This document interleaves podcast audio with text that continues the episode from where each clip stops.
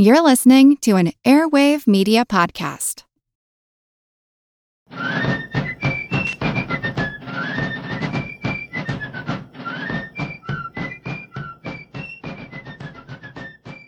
Hello, and thank you for joining the American Revolution. Today, episode one eighty-eight, Pursuit Across New Jersey. With the British evacuation of Philadelphia that I discussed last week, the Continental Army had to decide how to respond.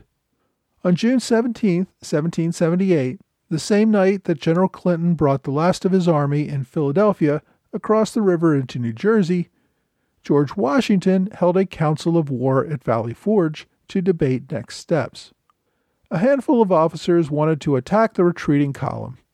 General Anthony Wayne and Pennsylvania General John Cadwallader argued most forcefully for a full-on attack. General Lafayette also seemed inclined to support this. General Nathaniel Greene wanted to harass the retreating enemy and engage in a full battle if the British were willing to turn and fight. The Continentals had about eleven thousand soldiers fit for duty, along with the possibility of several thousand more New Jersey militia. The British column had an estimated ten thousand soldiers. Because the British were in retreat, they would not necessarily have favorable defensive ground or good positions if the Americans could engage them. General Charles Lee, however, argued strenuously against attack.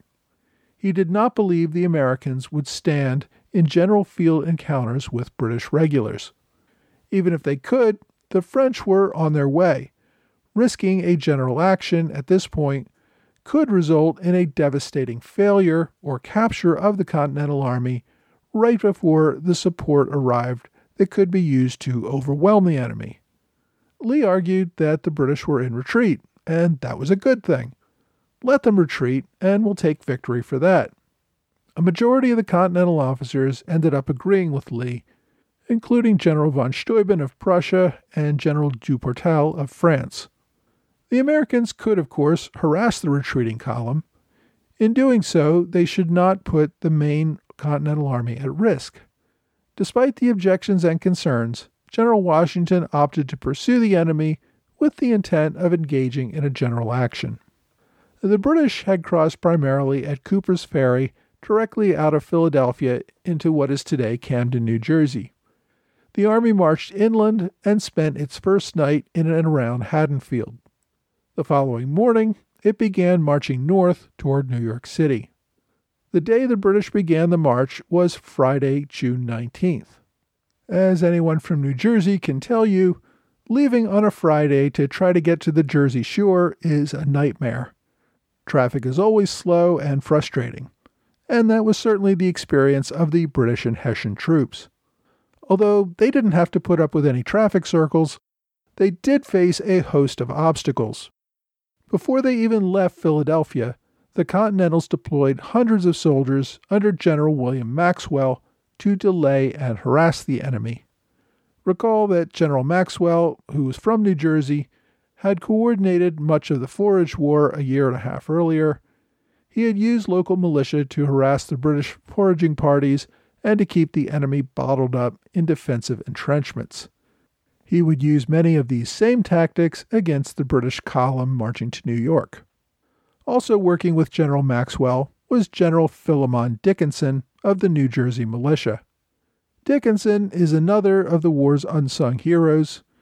He was the brother of John Dickinson, the Pennsylvania delegate who is probably best remembered for his opposition to the Declaration of Independence. Along with his brother John, Philemon Dickinson was born in Maryland.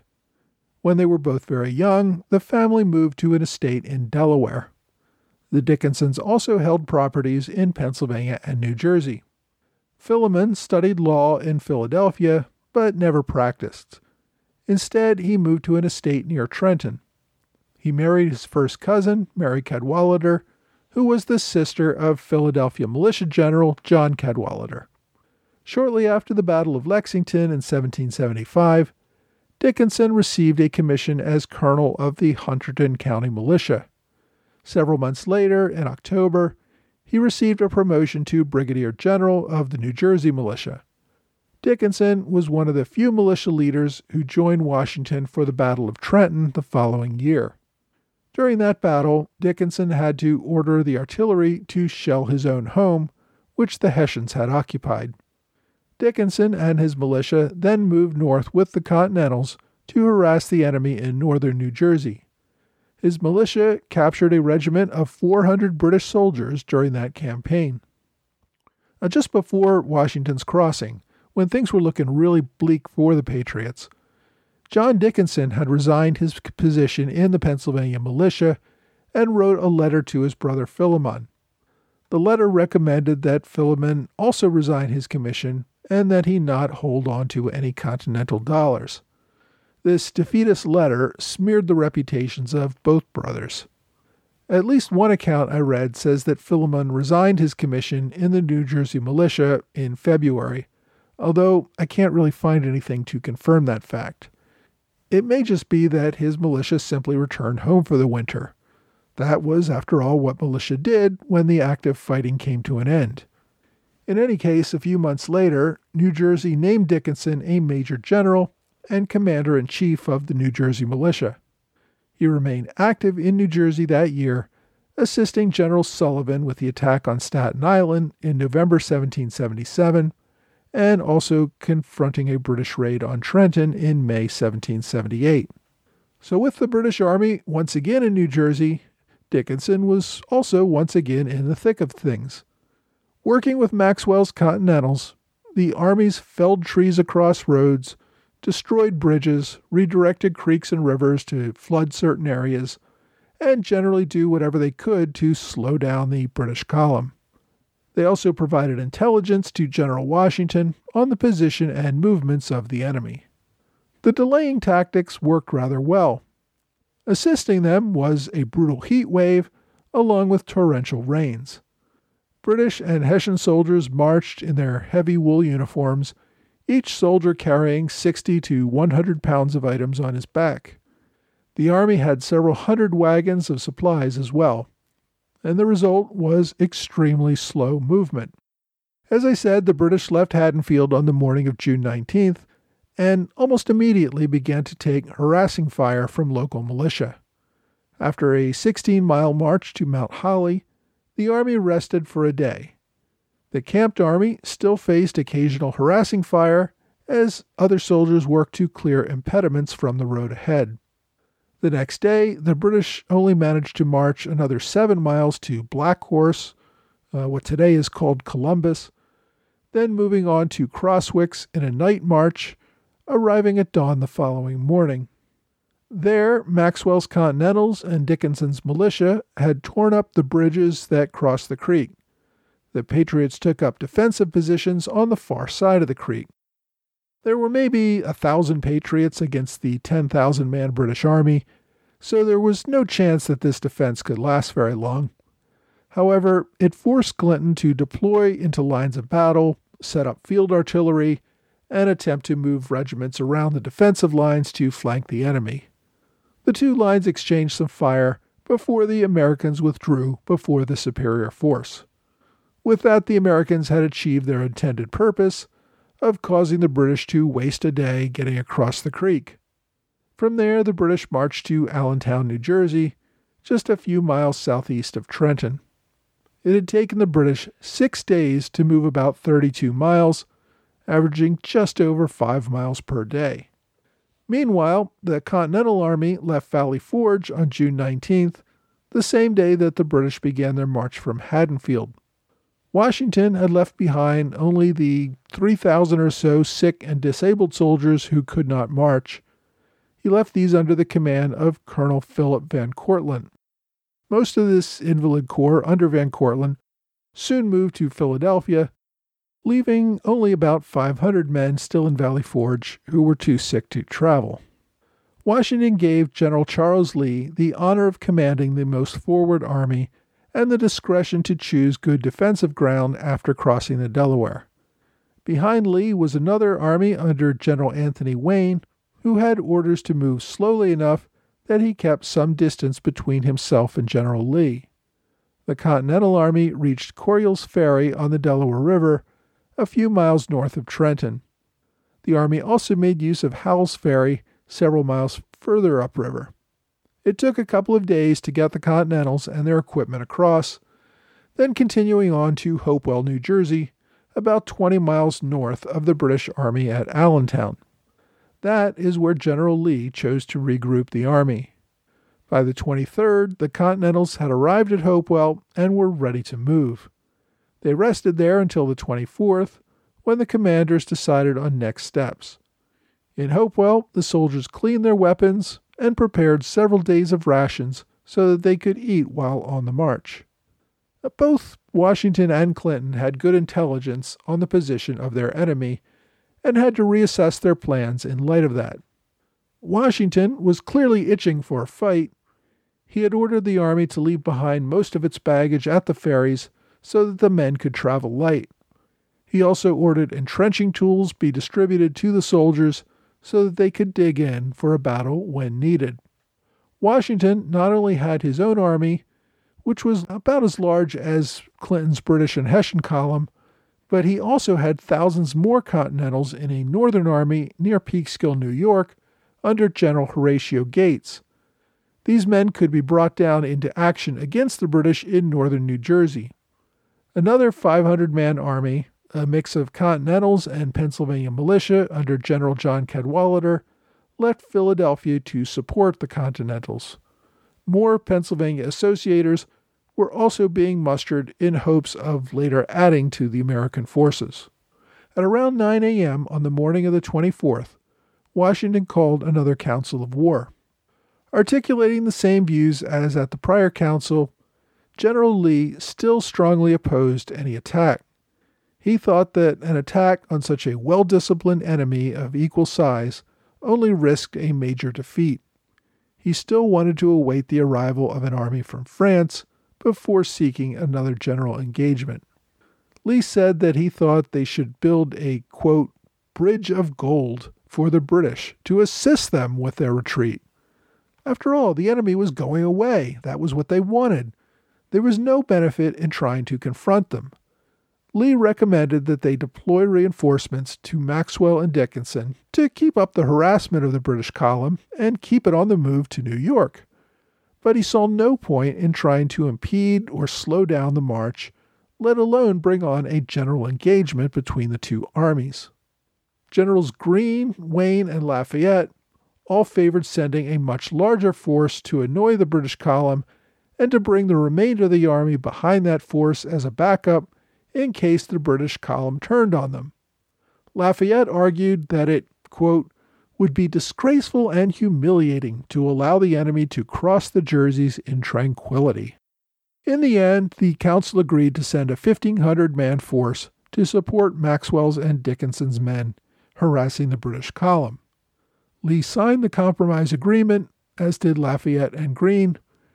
Wayne did not, saying he still believed a much stronger force was needed and that he preferred that they try to push the enemy into a full-pitched battle.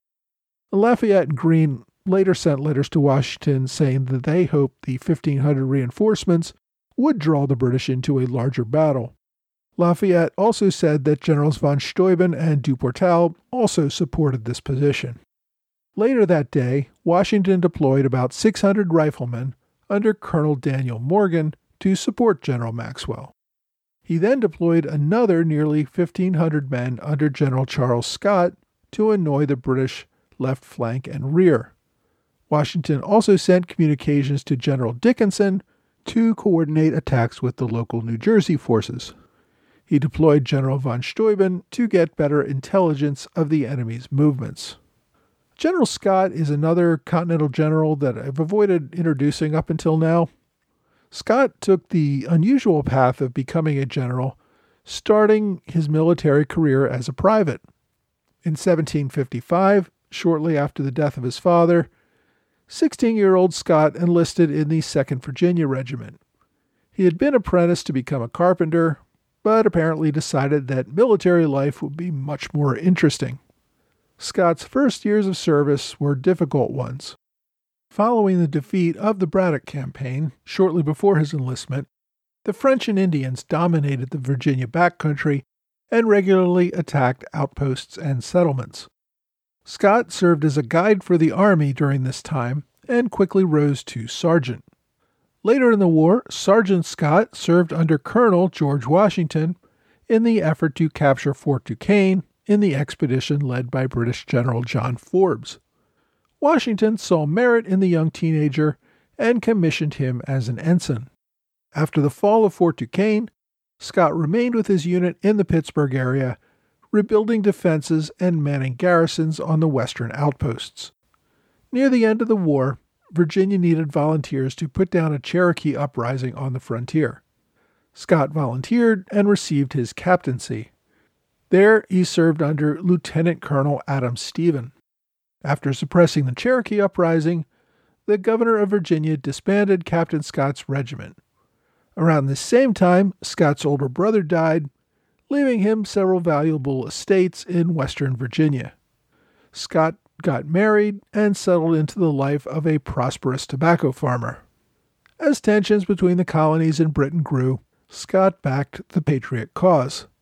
In seventeen seventy-five, shortly after Lexington, Scott raised a company of soldiers and began drilling again. He offered his company's services to Patrick Henry during the military confrontation with the governor. When Virginia finally established two regiments in late seventeen seventy-five, Scott received a commission as a lieutenant colonel in the second Virginia. He played a key role in the Battle of Great Bridge, helping to capture Norfolk and forcing the royal governor, Lord Dunmore, to flee to a British naval ship. In seventeen seventy-six, Scott's regiment was absorbed into the Continental Army. He soon received a commission to full colonel and was assigned to command the fifth Virginia Regiment. There, he served under his old commander, now General Adam Stephen. They both served under General Washington for the Christmas attack on Trenton. Scott played a conspicuous role in the Second Battle of Trenton, as well as the Forage War that winter. In March seventeen seventy-seven, Scott returned home to Virginia. Washington soon recalled him, and with Washington's recommendation, Congress promoted Scott to Brigadier General. He continued to serve under, by this time, Major General Stephen. Scott led his brigade at Brandywine and was one of the most forceful advocates for the attack on Germantown. Now, following Germantown, General Scott and Stephen accused each other of failures in the leadership during the battle. This ended with Stephen's discharge from the Army. Scott then served under General Lafayette and marched out of Valley Forge under the French general's command. To attack the British column in New Jersey, General Scott had his independent command of fifteen hundred soldiers to harass the enemy. On the morning after Scott's deployment, Washington ordered the remainder of the army to leave their tents and other equipment behind and move about seven miles further east to Rocky Hill and Kingston, along the Millstone Creek.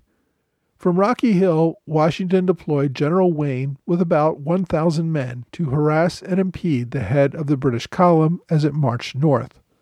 Washington also sent General Lafayette along with Wayne, and also with his aide, Colonel Alexander Hamilton, to go with them for the purpose of keeping him informed of the brigade's movements.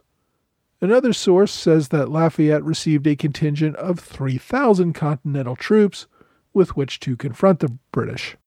So Washington was committing far more troops to the field than the council had recommended. He was deploying them both in front of the British column and behind it.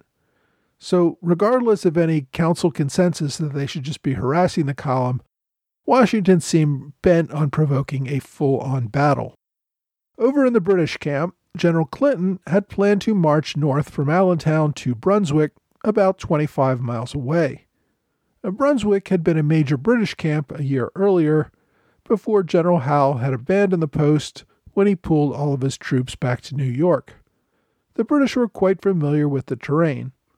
From there, the column could move east to Amboy and cross into British-controlled Staten Island. Ordinarily, an army on the march on open roads could make that distance in a single day.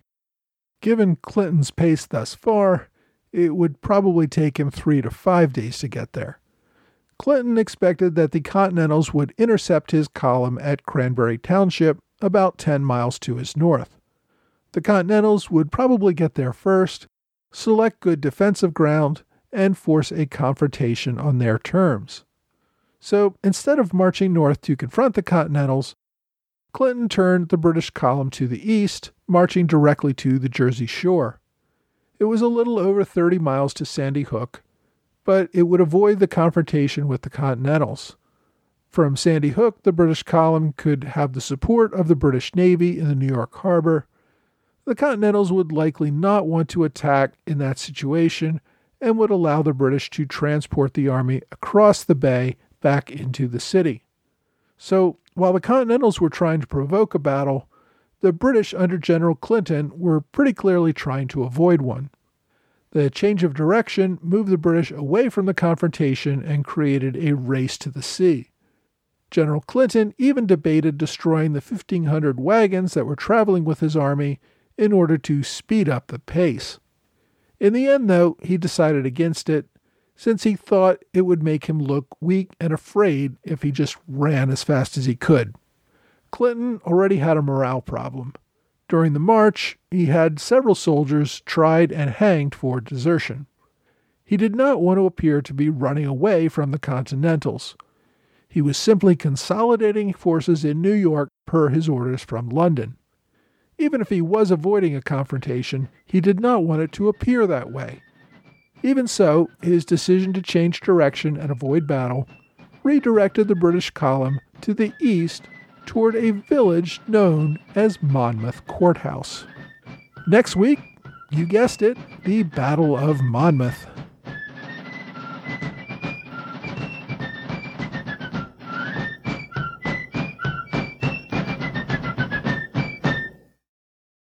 This episode is supported by the food delivery service Factor.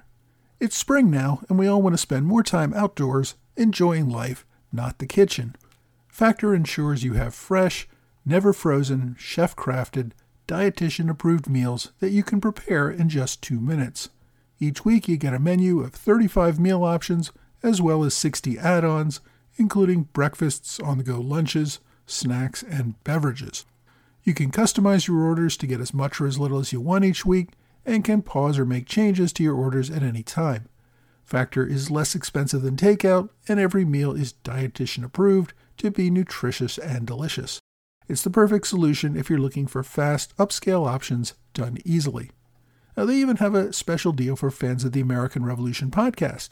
Head to factor meals dot com slash A R P fifty and use that code A R P fifty to get fifty percent off your first box, plus twenty percent off your next box. That's code A R P fifty at factor meals dot com slash A R P fifty to get fifty percent off your first box plus twenty percent off your next box while your subscription is active. Hey, thanks for joining the American Revolution Podcast After Show.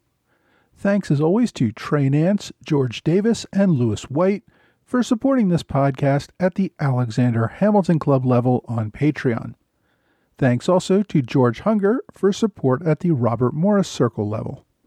I'd also like to thank longtime supporters Rob Duval, Andy Chong, and Scott, uh, who didn't give a last name, who have been loyal Patreon supporters for over a year now. Everyone who provides financial support to help cover this show's costs allows me to make it freely available to everyone else who cannot afford to provide financial support.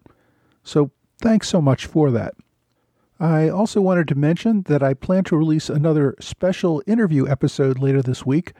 The new episode is a talk with Larry Kidder about his new book, Revolutionary Princeton.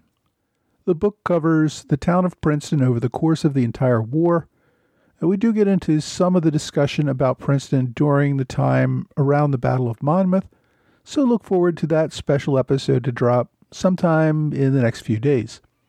This week's episode covered the days following the evacuation of Philadelphia as the British Army tries to make its way across New Jersey to reach New York City. A year earlier, on the way to Philadelphia from New York City, General Howe had avoided marching across New Jersey, instead opting to sail his army all the way down to the Chesapeake and then marched to Philadelphia from Maryland. At that point, Howe's goal was to avoid getting bogged down in a land assault or have his army be a target of potshots and militia harassment as it marched across New Jersey. On this return trip, General Clinton could have chosen to board ships and simply sail down from Philadelphia to New York via a much shorter route than Howe took simply by sailing down the Delaware River and then up the coast of New Jersey back to New York City. Doing so would have avoided a conflict, which was clearly one of the British goals. So why did Clinton opt to march across New Jersey? The biggest reason was loyalists in Philadelphia. They desperately wanted to sail out of Philadelphia before the Continentals returned. Clinton made room for civilians on his fleet by keeping the army from having to use those ships. Even if the army took some harassing fire, it was probably the best option for protecting loyal citizens who needed to flee Philadelphia when the army left. Clinton probably did not fear a threat from the American army. He was only abandoning Philadelphia because he had orders to do so. Despite London's orders, nearly everyone in America was telling him that giving up Philadelphia was a mistake and that the army should either remain or go on the offensive against the starving, ragged Continental Army at Valley Forge. While Clinton obeyed his orders to withdraw to New York, he wasn't concerned about a battle with the Continentals.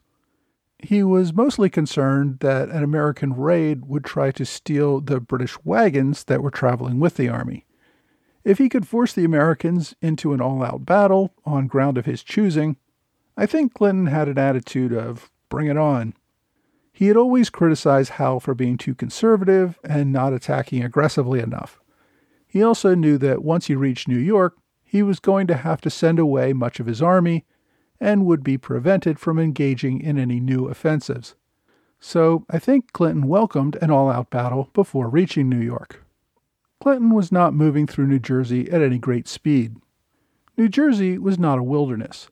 There really was not any good excuse for marching only about five miles a day. Yes, there was oppressive heat, and there were efforts by the militia to block roads, but I think part of Clinton's leisurely pace was that he did not mind a confrontation, and that he did not want to appear to be running away from the enemy. Rather, he was marching to New York per his orders, not out of any fear of the Continental Army. That said, he was not some young division leader anymore. He wasn't going to rush into battle anytime, anywhere. That is why he avoided marching directly to Washington's army in northern New Jersey, and instead turned and marched east to Sandy Hook. He was not going to let the Americans pick the ground for their fight. All of the movements and marches that I covered today are, of course, leading up to the confrontation at Monmouth Courthouse that I will discuss in more detail next week. There are quite a few books that cover the Battle of Monmouth, including the days leading up to battle, and I've included a list of them at the bottom of my blog entry for this episode. The one of them that I'm picking as my recommendation of the week is A Handsome Flogging: The Battle of Monmouth, June twenty-eighth, seventeen seventy-eight, by William R. Griffith. The book is part of a series from the Emerging Revolutionary War, covering key battles of the war. It's a fairly short book, less than two hundred pages total, but it focuses on the days leading up to the battle and the battle itself. It's a relatively new book, released in twenty twenty. The author, William Griffith, is a guide at Gettysburg Battlefield. This is his second book. His first was about the Battle of Lake George during the French and Indian War. If you want to read more about military maneuvering and tactics leading to the Battle of Monmouth, then I suggest you check out A Handsome Flogging. As I said, the book is part of a series being released by the Emerging Revolutionary War. So this is probably as good a time as any to name the Emerging Revolutionary War as my online recommendation of the week. The group serves as a platform to help authors publishing works related to this era. It also includes links to blogs and other online resources that you might find useful. The group also hosts some live events, although most, of course, have been virtual lately. They are in the process of trying to hold their second day-long symposium on the Revolution, which is planned for May of twenty twenty-one in Alexandria, Virginia. This was a live symposium that was postponed from twenty twenty, and I guess they're hoping for the best this spring. If you're in the area or willing to travel, it should be a great event. If you want to learn more about what Emerging Revolutionary War is doing, go to their website at emerging revolutionary war dot org. As always, there is a direct link to the site on my blog entry for this episode. Go to blog dot amrev podcast dot com for more details. Well, that's all for this week. I hope you will join me again next week for another American Revolution Podcast.